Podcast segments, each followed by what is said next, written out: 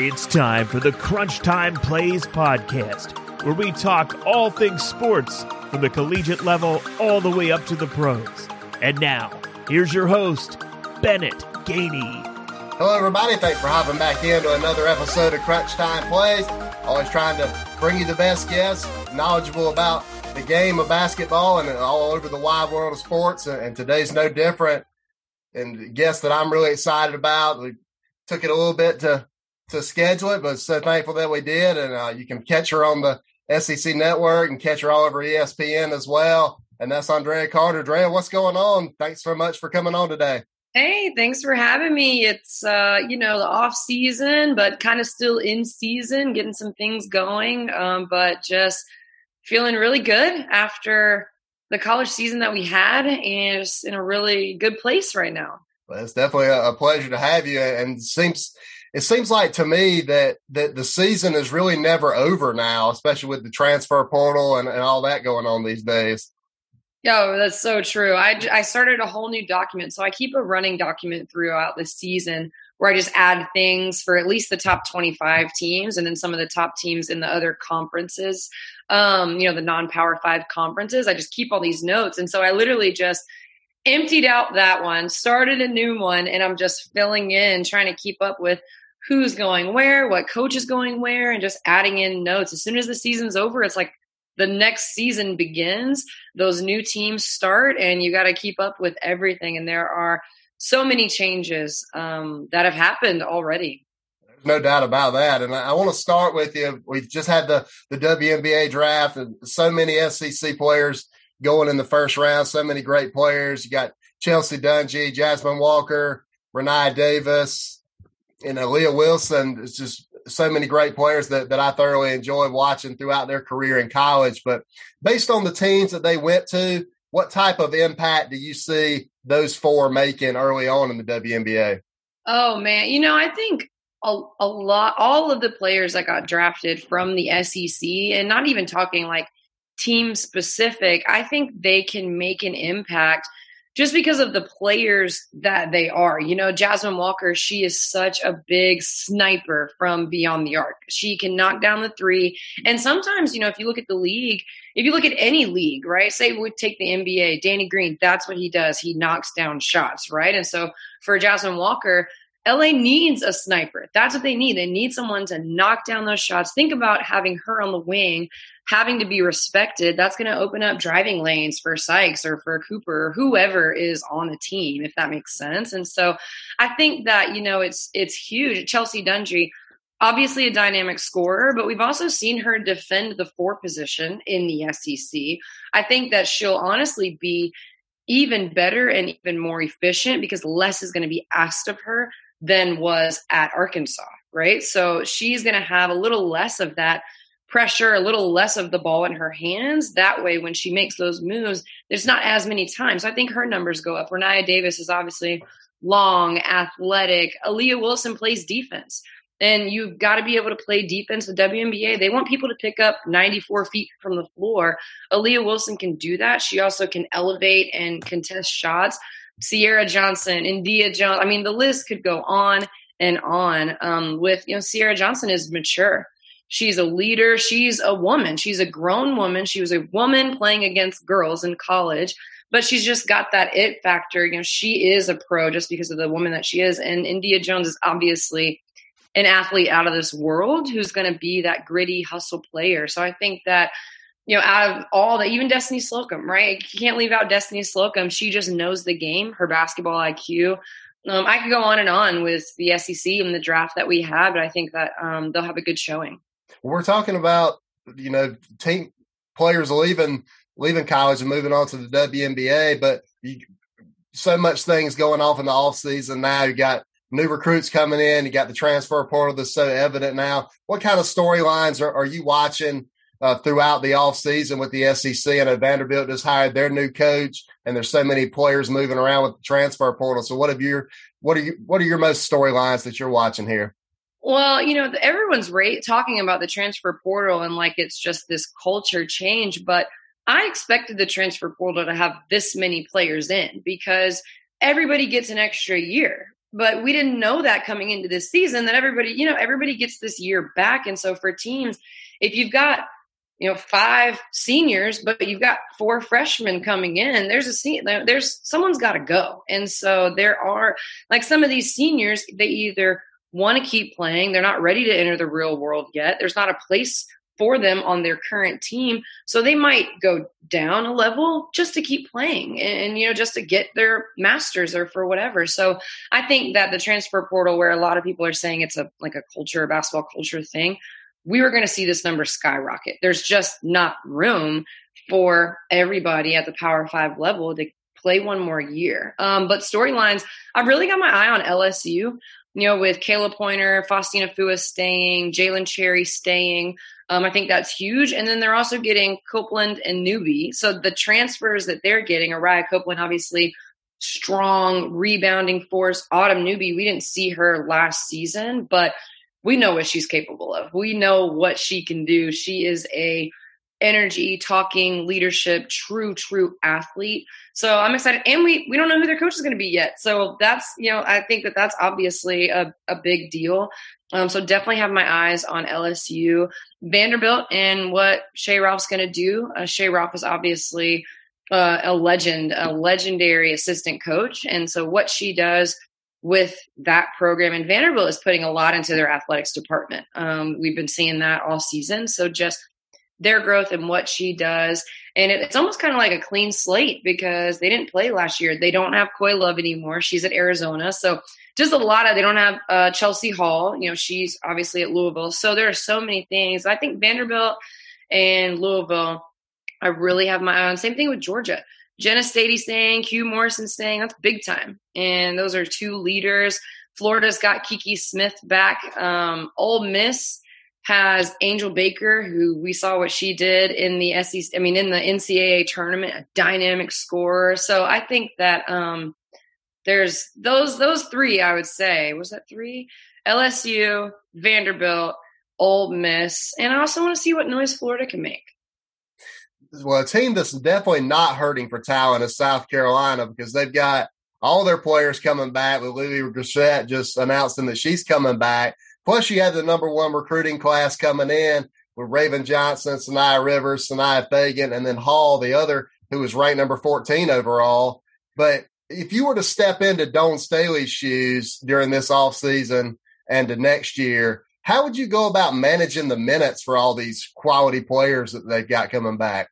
You know, I would do exactly what she's done the last two, three, however many seasons. If you think of going back to the teams where she had Kaela Davis and Allisha Gray and Alaina Coates and A'ja Wilson, you have to manage minutes and everybody wants to touch the basketball, at least get a feel for the basketball, right? She's done that and it worked, right? They they won. They won it all. So I think that Dawn has proven that she has whether it's her personality, whether it's her just closeness to her players and the relationships that she has, whether it's her basketball mind, whatever it is that has led to these, you know, last, we'll say five years, I would just stick to the same thing, you know, because two seasons ago it was Ty Harris, Kiki Herbert Harrigan, you know, all star freshman.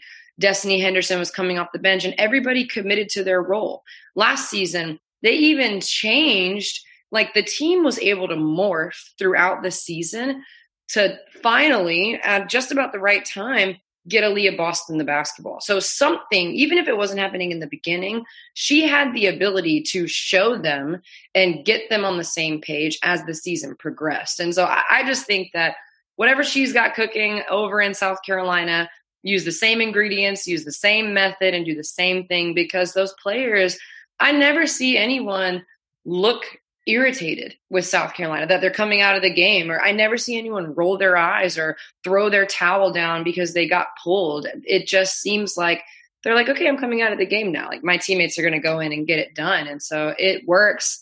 She's got it going. Same thing. Well, that's one of the things that I've always appreciated about Dawn Staley. I mean, even when she, when, even when she got hired, not having the success that she's had now, her her teams always play this selfless, mm-hmm. unselfish basketball where you're just happy for the. They don't care about individual stats. They just care about they just care about wins. Yeah. Yeah. And it's amazing going back to Tiffany Mitchell and Khadijah Sessions and, and all of those players, Tina Roy, the sharpshooters that they had. And just, I think that the commitment and just the feel, the family feel, you see it now where all of those former players, even the ones that didn't win in 2017, they still are connected to the program. They're still reaching out to Dawn. They're tweeting Dawn. They talk to Dawn. They come back and visit. And so I think the family feel that's why everyone's still, you know, my high school coach, he always says the best teams are the ones that are the greatest programs are the ones where former players come back and former players stay connected. And I, I think South Carolina is exactly that. What in your mind is allowing her to keep this really great coaching staff that she has together? I know the only the only coach that she's really lost over the years has been Nikki McCray, but we talk about Coach Samil, Coach Law, Coach Boyer. They're all fantastic basketball minds. Just and they they ha- always probably have opportunities to leave for other jobs, but but I mean, why why would you want to leave? I mean, when you have the the culture that she's built and the the players in that program, just how how from Dawn's perspective, how would you go about seeing how she's been able to keep this staff together? Uh, you know, just when I watch their practices, you know, Dawn trusts her staff. And, and also, Dawn is very clear, you know, and I've obviously never been in their meetings, but even just watching her practices, when she puts in a press, it's extremely clear what she's looking for, what she wants her players to do. And so I would imagine that, like, she has an answer. When a player asks a question, she has an answer and she can give it to them. And I would imagine that her communication with the staff is the same. This is what I need from you. This is what we're going to do. It's it's incredibly clear. There's no gray areas, and so I think that for Coach Law and for all of those amazing coaches, it's nice to be in a place where you know what's expected of you. You can perform and you can achieve at a high level and still feel respected and feel like you have a place next to the legend. You know, they're not beneath her, they're next to her. And I think that that, from what I see and from my perspective, that's what it looks like to me. Um, obviously, I don't know for sure, but that's what it looks like. It looks like they're all even and they're all, they're communicating with Dawn, they're talking, and it just looks like they're connected. They seem like a connected staff. And I could be way off, right? Like this is just from what I've seen. Um, and two, though, I think that the players that they consistently bring in, they have relationships with them and they know that they're going to get great players in, but they don't just recruit great players. What we've seen is they recruit great personalities as well. Dawn has a really great feel for the personalities that are going to fit. And so the staff can trust that as the new players come in, it's all just going to keep working. And I think that um, I don't know, you'd have to have an amazing opportunity, I think, to leave such a healthy, respectful situation that is being on that staff. One of the things that I've heard uh, just being here in South Carolina, listening to, to all the fans around the program, just talk about how she's becoming kind of like Geno Auriemma almost, just a just a pioneer for the women's game. One of the, she's obviously one of the top coaches in the game now. What, where would you if you were to go about ranking some of the coaches in the women's game, where would Dawn Staley fit on that list? Oh gosh, I, that's so hard. I think that is so. It's so difficult to to rank the coaches, but she would 100% be at the top, in my opinion. Um, I think that when she gets the best out of her players, the player development that she had, you know, like the things that A'ja Wilson could do as a freshman, were multiplied by 10 when she became when she was a senior. Same thing we've seen with Aliyah Boston or with Ty Harris right? She was a floor general and then became a scorer that they needed her to be towards her senior year. And so I think that uh, I put her at the top. I, I can't even there's so many just incredible coaches, ones that she's talked about paving the way for her. Uh, Carolyn Peck, Vivian Stringer, um, Geno Auriemma, you know, VanDerveer over at Stanford. I think there are um, countless, countless coaches. Pat Summitt obviously is one of them um, as well. But Dawn will is 100% at the top and will continue to be at the top, I think, for the rest of her career because I don't see it ever falling off. I think it's momentum and I think it builds and I think it grows. And I think that um, she's a legend already, but the legend status is just going to continue to be added to. Wanted to, to get your thoughts on possible the I know we're we're in the off season now, kind of looking ahead to next year. But to me, in in this past Final Four, when that shot rimmed out for Aliyah Boston, it to send Stanford on to the national championship game. It reminded me of 2016 watching South Carolina in the NCAA tournament, losing in the second round to Syracuse when A'ja Wilson was just distraught coming off the court. Reminded me a lot of that with Aliyah Boston. And then they go on to win the national championship the next year. Are we, you, I know that I know it's early. Don't want to pr- start predicting a lot of things, but could we see something like that? And, and, what will be your thoughts on maybe a South Carolina versus UConn national championship game next year? Man, I think that would be amazing. I think we would see that. You know, Aliyah Boston and all of the Gamecocks, they were crushed. They were hurt that that happened. They were crushed that they were in that situation. I love that they fought so hard to even get it back and have a chance to win it, right? But that's fuel. And I think that all the players at South Carolina are extremely motivated players. So to give them even extra motivation, and every player on the team felt that moment, right? And they're all coming back and they're getting talented freshmen coming in and they can just pour that heartache into the freshmen that are coming in and just pull them right in with them and just keep trucking along. So I think that we could definitely see it. I would love to see um, South Carolina, UConn. Hopefully, we see it in the in the season because I love that matchup just in the regular season. Um, but I think South Carolina, with what we saw, especially towards the end of the season, if they keep that momentum and utilizing Aliyah Boston and Zia Cooke shooting shots that are on balance and not changing her shot, which is something that Dawn and, and Zia both talked about. We saw that in the tournament. You know, we saw control and we saw great shots. And Destiny Henderson, you know, she's got to feel a little hurt too. There's motivation there. And so I think that will, I think LeLe Grissett is going to come back with some fire. She didn't even get to play. She, you know, so um, I definitely think that South Carolina, as a, a very early prediction, uh, we could see them in the national championship game.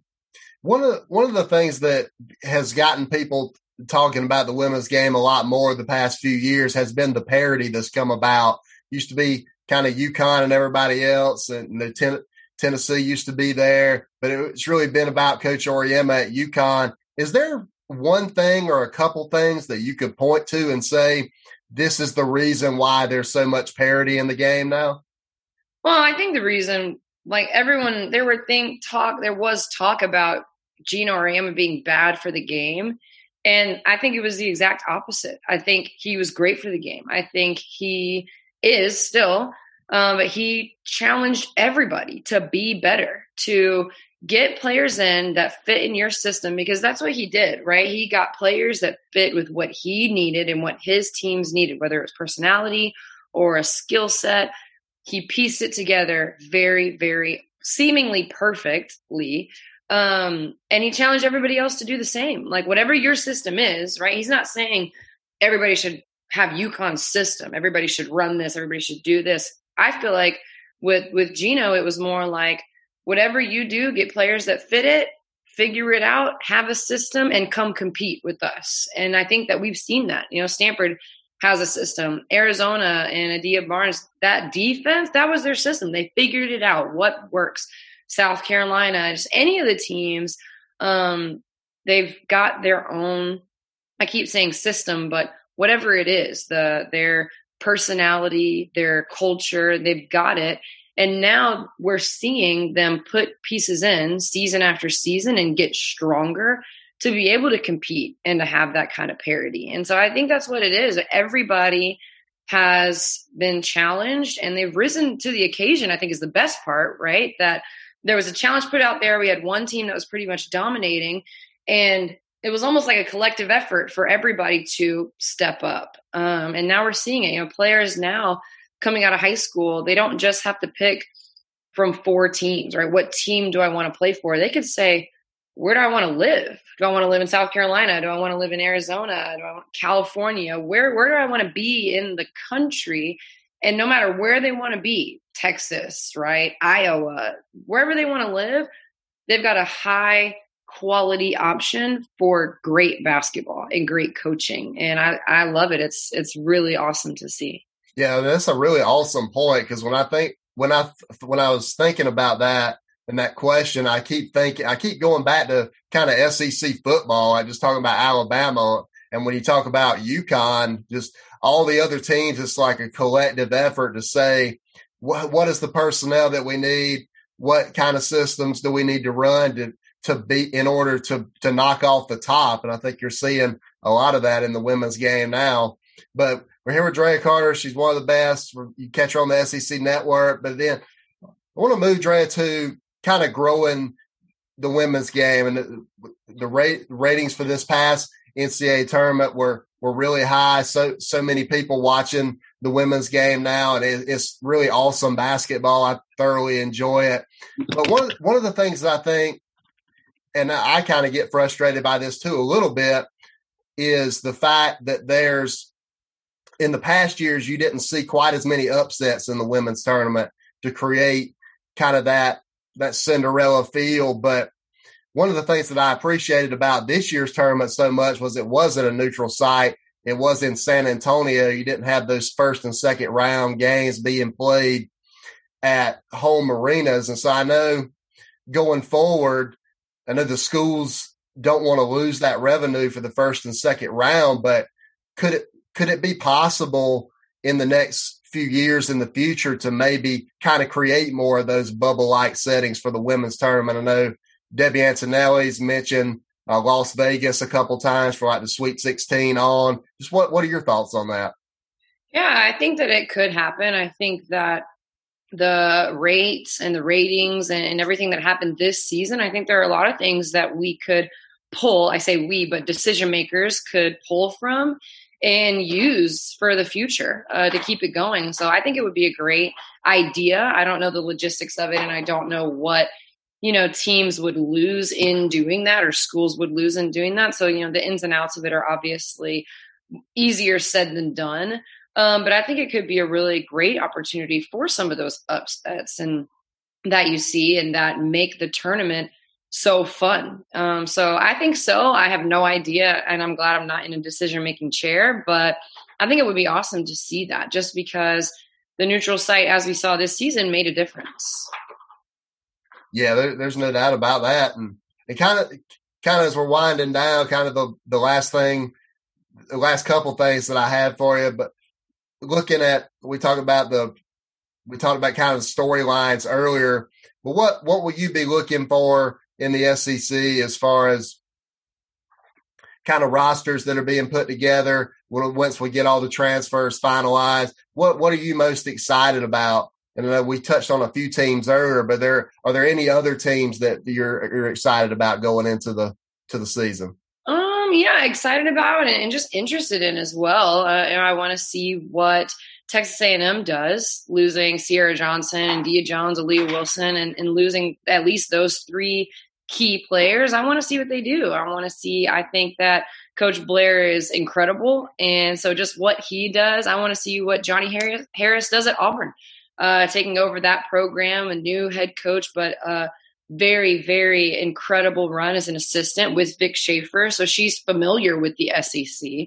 Uh, so I think that that could be a great storyline to watch. Kyra Elzy's in her second season at Kentucky. Um, they lose KeKe McKinney, who's kind of a big leadership piece. So I want to see what Kentucky can do. Tennessee is getting a, a, little bit of an assistant coach shift um, with Coach Sully getting a head coaching opportunity. And so I think that um, what's Tennessee going to do? Right? There's there's so many. It's it's so fun. Um, I think Missouri was getting hot right there. Had a lot of games towards the end of last season where they were so close.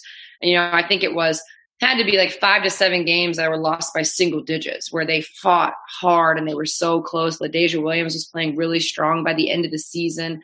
So Missouri, Kentucky, Auburn, Texas A&M, um, a lot of those teams. I think that there are so many storylines that just the SEC in general is going to be a lot of fun to watch. How do these teams pivot and keep moving and transition or stay the same and have success? Uh, I'm interested in seeing. one of the, the, the last thing I got for you is I wanted to get your thoughts on, on kind of going back to, to your college career, outstanding player at Tennessee, but wanted to ask you about your, what your relationship with Pat Summitt was like. I know you were part of her last recruiting class. Just what, what was she like going through the process? And she was such a pioneer for the game, but, but what was it like kind of going through the recruiting process with her and, and what was it like to play for her? Um, it was great. You know, she was head coach emeritus my freshman year, and so she was around um, as far as the basketball goes, and just having her presence around it just made a difference. But I was very fortunate to get to know Pat from a young age. We started talking my freshman year in high school. Um, so it was it's insane to think about being a freshman in high school talking to Pat Summitt. But when I think back on it, it felt very comfortable always you know she always made me feel like she was genuinely interested in what i had to say even though i probably had nothing of true interest to talk about at 13 what 14 15 years old. So but it never felt that way. It never felt like i need to think about what i'm saying because i'm talking to pat or like it just felt very comfortable. I remember the first time i talked to her i was so nervous. It was going in it was ninth grade and I said, Hey, Coach Summitt And she was like, Hey, player Andraya, you can just call me Pat. So just like immediately, you know, like leveled the playing field for me. And I'm just still freaking out. Um, but it was great because I committed as a sophomore in high school. And so after that, as soon as I could drive, I was driving up to Knoxville just to watch games, to watch practices, to hang out with the team, to hang out with Pat. And so even though I didn't have as much time with her on the court as I would have liked, I talked to her so much. I spent time, a lot of time with her, um, just in the recruiting process and in my trips to Knoxville. And so, um, and then when, when I was a player, you know, we would go to her house. She would have us over. Um, it was, it was incredible. She just was such an amazing to be the legend that she was, but to be just so kind and genuine and think about others. Um, she had the glare and she was still really tough I didn't experience that side of it as much. I really just saw kind of the woman that she was off the court. And I appreciate that time that I had. There's no doubt about that. And, and, and Coach Summitt was such, was such a pioneer for the game and, and her, her legacy is gonna, you know, gonna live on for a lot of years to come. But, but Drea, thanks so much for, for taking time with me today. Glad we finally got to schedule it, but would definitely have to do it again soon. But tell everybody where they can find you on social media and what you got coming up. Yeah, uh, social media, Twitter and Instagram is just Andraya. That's A N D R A Y A underscore Carter. Uh, so you can find me there. I hope to do some work with the WNBA. I'm not sure just yet, um, but if not then, then definitely next college basketball season. Um, SEC Network hopefully some studio up in Bristol again because that was awesome. Um, and we'll just see uh, we'll see where this season of momentum kind of goes.